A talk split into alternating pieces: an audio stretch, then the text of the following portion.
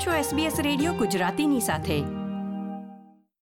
નમસ્કાર, ગુરુવાર એકવીસમી સપ્ટેમ્બર બે હજાર ત્રેવીસના મુખ્ય સમાચાર આપ સાંભળી રહ્યા છો નીતલ દેસાઈ પાસેથી SBS ગુજરાતી પર.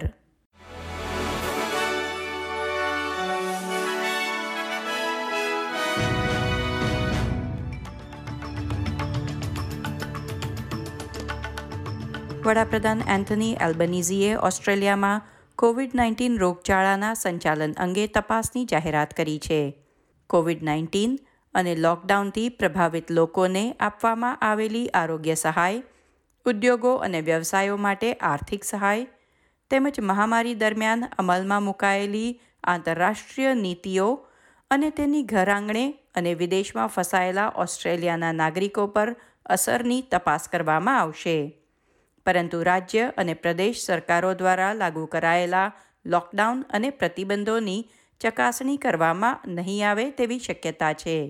વિપક્ષે ચેતવણી આપી છે કે કોવિડ નાઇન્ટીન રોગચાળાની કોઈ પણ તપાસ ભૂતપૂર્વ સરકાર સામે બદલો લેવા અને તેને બદનામ કરવાની પ્રક્રિયા માત્ર ન બની જાય તેનું સરકારે વિશેષ ધ્યાન રાખવું પડશે. દેશમાં સામાન અને સેવાઓની વધતી કિંમત અંગેની તપાસમાં આજે પ્રથમ જાહેર સુનાવણી યોજાઈ હતી. Australian council of trade unions દ્વારા હાથ ધરાયેલ તપાસમાં વધતી કિંમતો પાછળના કારણો ચકાસવામાં આવી રહ્યા છે અને શું મોંઘવારી જ કિંમતોમાં વધારા માટેનું એકમાત્ર પરિબળ છે કે કોઈ ઠોસ કે વ્યાજબી કારણ વિના અતિશય ભાવ વધારો કરવામાં આવી રહ્યો છે તેની તપાસ કરવામાં આવશે. આ મહિનાની શરૂઆતમાં પિઝા હટ પર થયેલ સાયબર હુમલામાં લગભગ બે લાખ ગ્રાહકોના ડેટાની ચોરી થઈ છે.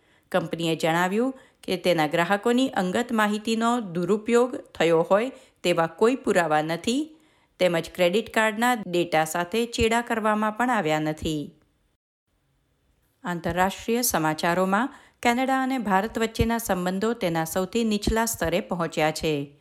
શીખ અલગતાવાદી નેતાની હત્યા અંગે બંને દેશોએ એકબીજાના રાજદ્વારીઓને હાંકી કાઢ્યા છે.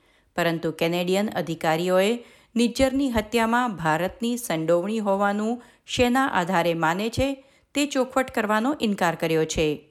ઓસ્ટ્રેલિયાના વિદેશમંત્રી પેની વોંગનું કહેવું છે કે ઓસ્ટ્રેલિયાએ આરોપો લઈને ભારત સમક્ષ પોતાની ચિંતા વ્યક્ત કરી છે, તો અમેરિકાએ પણ કેનેડાના આરોપો પર ઊંડી ચિંતા વ્યક્ત કરી છે.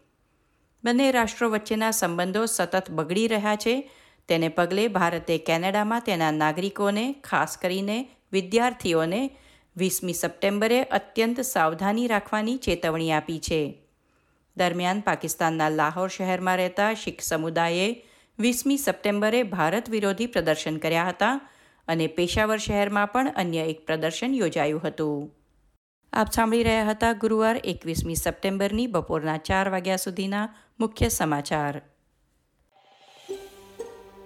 આ પ્રકારની વધુ માહિતી મેળવવા માંગો છો? અમને સાંભળી શકશો Apple podcast Google podcast Spotify કે જ્યાં પણ તમે તમારા પોડકાસ્ટ મેળવતા હોવ.